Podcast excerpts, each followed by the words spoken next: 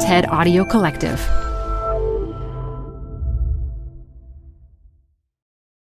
Support comes from Zuckerman Spader. Through nearly five decades of taking on high-stakes legal matters, Zuckerman Spader is recognized nationally as a premier litigation and investigations firm.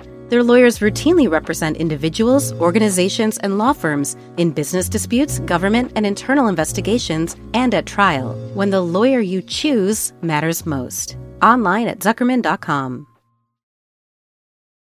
Support for TED Talks Daily comes from Capital One Bank. With no fees or minimums, banking with Capital One is the easiest decision in the history of decisions. Even easier than deciding to listen to another episode of your favorite podcast. And with no overdraft fees, is it even a decision? That's banking reimagined. What's in your wallet? Terms apply. See Capital One dot com slash bank. Capital One N A, member F D I C. TED Talks Daily is brought to you by Progressive, where drivers who save by switching save nearly seven hundred fifty dollars on average. Quote now at Progressive dot com. Progressive Casualty Insurance Company and Affiliates. National average twelve-month savings of seven hundred forty-four dollars by new customers surveyed who saved with Progressive between June twenty twenty-two and May twenty twenty-three. Potential savings will vary.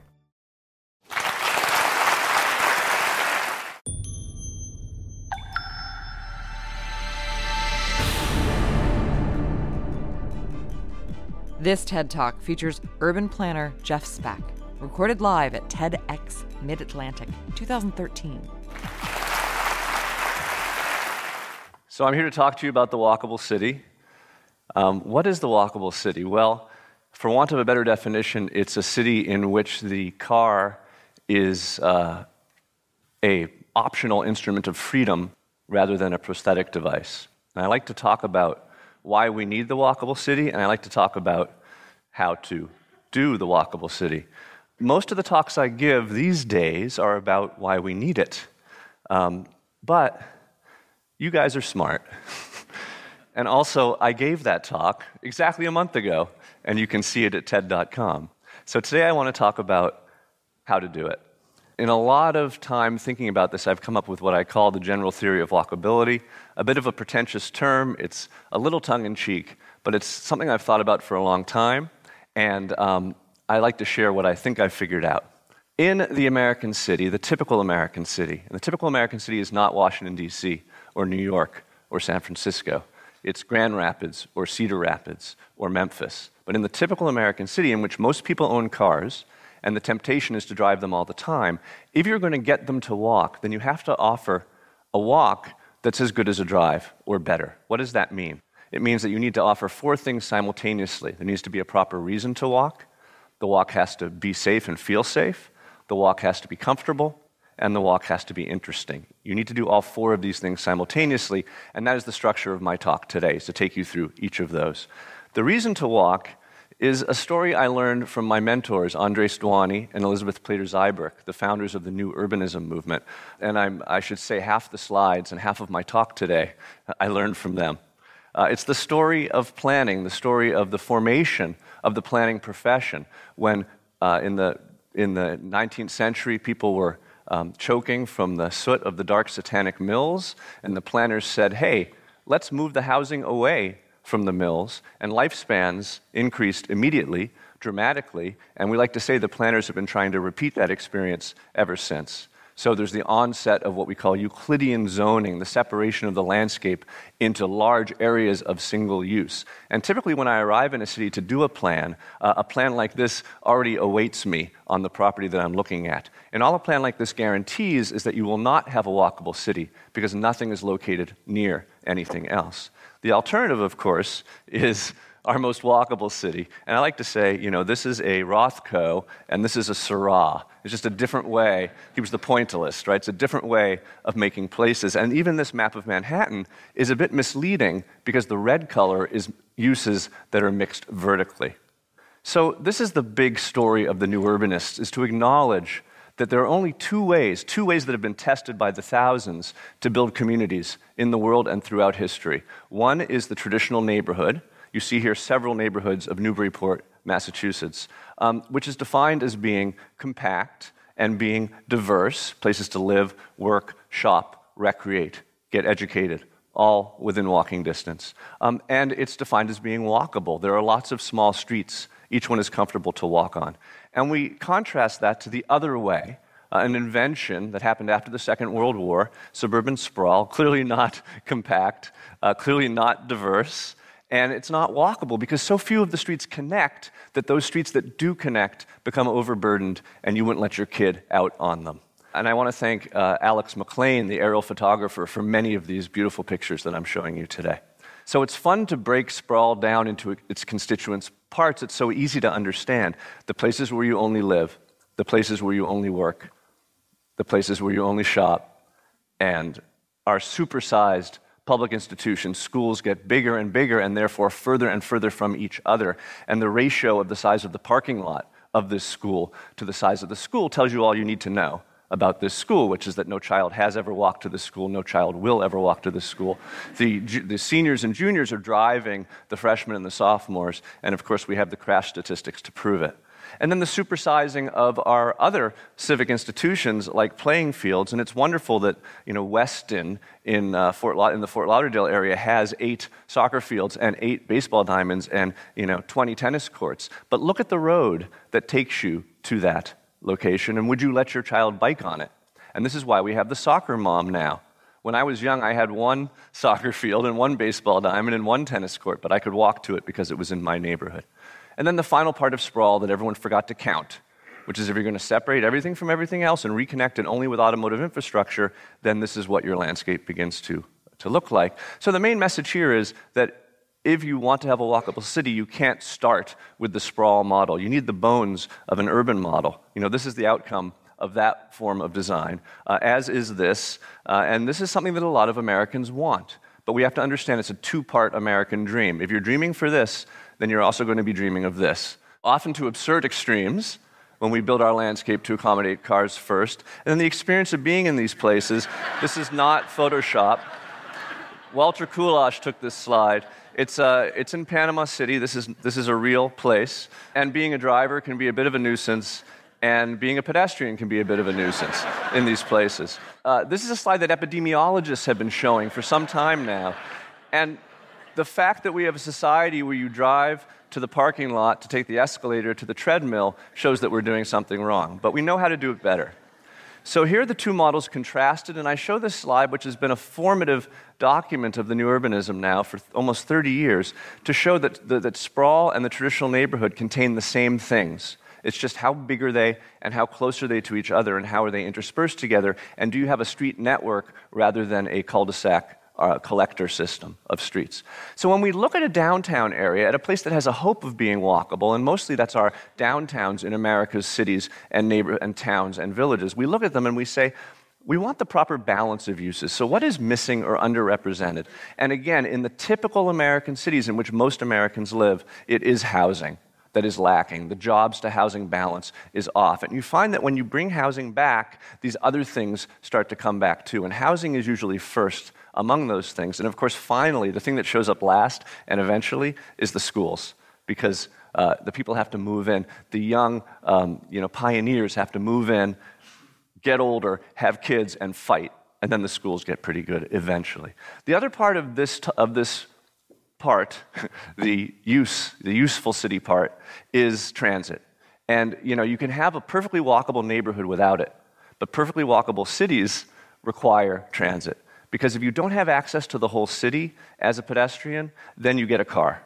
And if you get a car, the city begins to reshape itself around your needs, and the streets get wider, and the parking lots get bigger, and you no longer have a walkable city. So transit is essential. But every transit experience, every transit trip begins or ends as a walk. And so we have to remember to build walkability around our transit stations. Next category, the biggest one, is the safe walk. It's what most walkability experts talk about. It is essential, but uh, alone not enough to get people to walk. And there are so many moving parts that add up to a walkable city. The first is block size.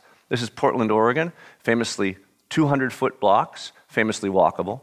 This is Salt Lake City, famously six hundred foot blocks, famously unwalkable. And if you look at the two, it's almost like two different planets, but these places were both built by humans. And in, in fact, the, the story is that when you have a two hundred foot block city, you can have a two-lane city or a two to four-lane city. And a six hundred foot block city is a six-lane city. and that's a problem. These are the crash statistics. When you double the block size, this was a study of twenty-four California cities, when you double the block size, you quadruple, almost quadruple the number of fatal accidents on non-highway streets. So how many lanes do we have? This is where I, I'm going to tell you what I tell every audience I meet, which is to remind you about induced demand. And induced demand applies both to highways and to city streets. And what induced demand tells us is that when we widen streets to accept the congestion that we're anticipating or the additional trips that we're anticipating in congested systems, it is principally that congestion that is constraining demand. And so that the widening comes, and there are all these latent trips that are ready to happen. People move further from work, and they make other choices about when they commute, and those lanes fill up very quickly with traffic. So we widen the street again, and they fill up again. And we've learned that in congested systems, we cannot satisfy the automobile. This is from Newsweek magazine, hardly an esoteric publication. Today's engineers acknowledge that building new roads usually makes traffic worse. And my response to reading this was, may I please meet some of these engineers, because these are not the ones that I typically, there are great exceptions that I'm working with now, but these are not the engineers that one typically meets working in a city where they say, oh, that road is too crowded, we need to add a lane. So you add a lane, and the traffic comes, and they say, see, I told you we needed that lane. So this applies both to highways and to city streets if they're congested. But the amazing thing about most American cities that I work in, the more typical cities, is they have a lot of streets that are actually oversized for the congestion they're currently experiencing. This was the case in Oklahoma City when the mayor came running to me uh, very upset because they were named in Prevention Magazine the worst city for pedestrians in the entire country. Now that can't possibly be true, but it certainly is enough to make a mayor uh, do something about it. And we did a walkability study, and what we found, looking at the car counts on the street, these are three thousand, four thousand, seven thousand car counts, and we know that two lanes can handle ten thousand cars per day. So look at these numbers, right? They're all near or under ten thousand cars, and these were the these were the streets that were designated in the new downtown plan to be four lanes to six lanes wide. So you had a fundamental disconnect between the number of lanes and the number of cars that wanted to use them. So it was my job to redesign every street in the downtown from curb face to curb face, and we did it for fifty blocks of streets, and we're rebuilding it now. So a typical, you know, oversized street to, to nowhere Uh, is being narrowed and now under construction, and the project is half done. A typical street like this, you know, when you do that, you find room for medians, you find room for bike lanes. We've doubled the amount of on-street parking. We've added a full bike network where one didn't exist before.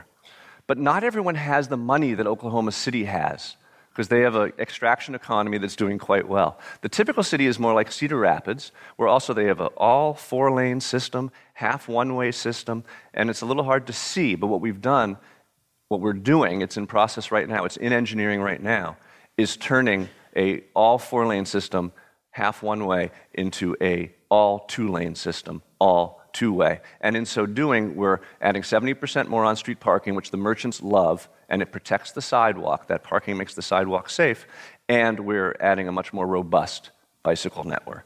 Then the, the lanes themselves, how wide are they? That's really important. The standards have changed such that, uh, as Andres Duany says, the typical road to a subdivision in America allows you to see the curvature of the earth. This is a subdivision outside of Washington from the nineteen sixties. Look very carefully at the width of the streets. This is a subdivision from the nineteen eighties. nineteen sixties, nineteen eighties. The standards have changed to such a degree that my old neighborhood of South Beach, when it was time to fix the street that wasn't draining properly, they had to widen it and take away half our sidewalk because the standards were wider, right? People go faster on wider streets. People know this. The engineers deny it, but the citizens know it, so that in Birmingham, Michigan, they fight for, for narrower streets. Uh, Portland, Oregon, famously walkable, instituted its Skinny Streets program in its residential neighborhood. We know that skinny streets are safer. The developer Vince Graham, uh, in his project Ion, which we worked on in South Carolina, he goes to conferences and he shows his amazing twenty-two foot roads. These are two-way roads, very narrow rights of way, and he shows this well-known philosopher who said, broad is the road that leads to destruction. Narrow is the road that leads to life. And this, this plays very well in the South. Now, bicycles. Bicycles and bicycling are the current revolution underway in only some American cities, but where you build it, they come. And as a planner, I hate to say that, but the one thing I can say is that bicycle population is a function of bicycle infrastructure. I asked my friend Tom Brennan from Nelson Nygaard in Portland to send me some pictures of the Portland bike commute, and he sent me this, and I said, was that bike to work day? And he said, no, that was Tuesday.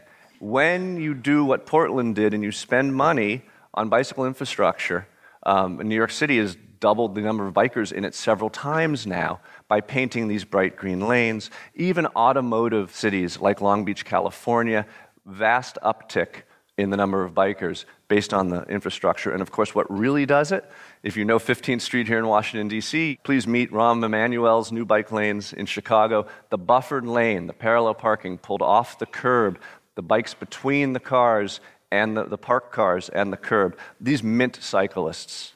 If, however, as in Pasadena, every lane is a bike lane, then no lane is a bike lane. And this is the only bicyclist that I met in Pasadena, so... The parallel parking I mentioned, it's an essential barrier of steel that protects the curb uh, and pedestrians from moving vehicles. Um, this is Fort Lauderdale. One side of the street you can park, the other the street, side of the street you can't. This is happy hour on the parking side. This is sad hour on the other side. And then this, the trees themselves, trees slow cars down. They move slower when trees are next to the road, and of course sometimes they slow down very quickly. All the little details, the curb return radius, is it one foot or is it forty feet? How swoopy is that curb to determine how fast the car goes and how much room you have to cross? And then I love this because this is objective journalism. Some say the entrance to city center is not inviting to pedestrians. When every aspect of the landscape is swoopy, is aerodynamic, is stream-form geometrics, it says this is a vehicular place. So no one detail, no one specialty can be allowed to set the stage. And here, you know, this street, yes, it will drain within a minute of the hundred-year storm, but this poor woman has to mount the curb every day. So then quickly, the comfortable walk has to do with the fact that all animals seek simultaneously prospect and refuge.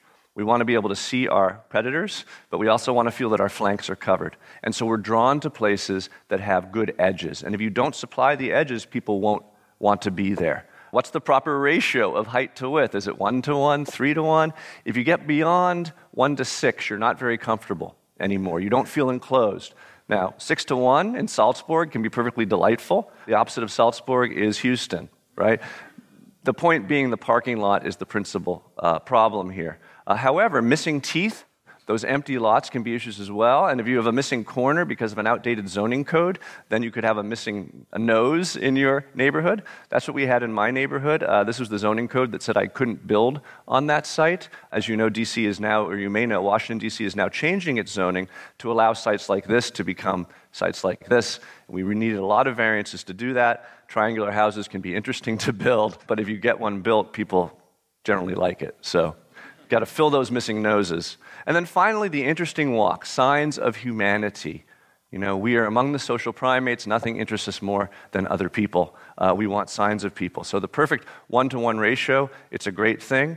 This is Grand Rapids, a very walkable city, but nobody walks on this street that connects the two best hotels together because on the left, you know, if on the left you have an exposed parking deck and on the right you have a conference facility that was apparently designed in admiration for that parking deck, then you don't attract that many people. Uh, Mayor Joe Riley, in his tenth term, mayor of Charleston, South Carolina, taught us it only takes twenty-five feet of building to hide two hundred fifty feet of garage.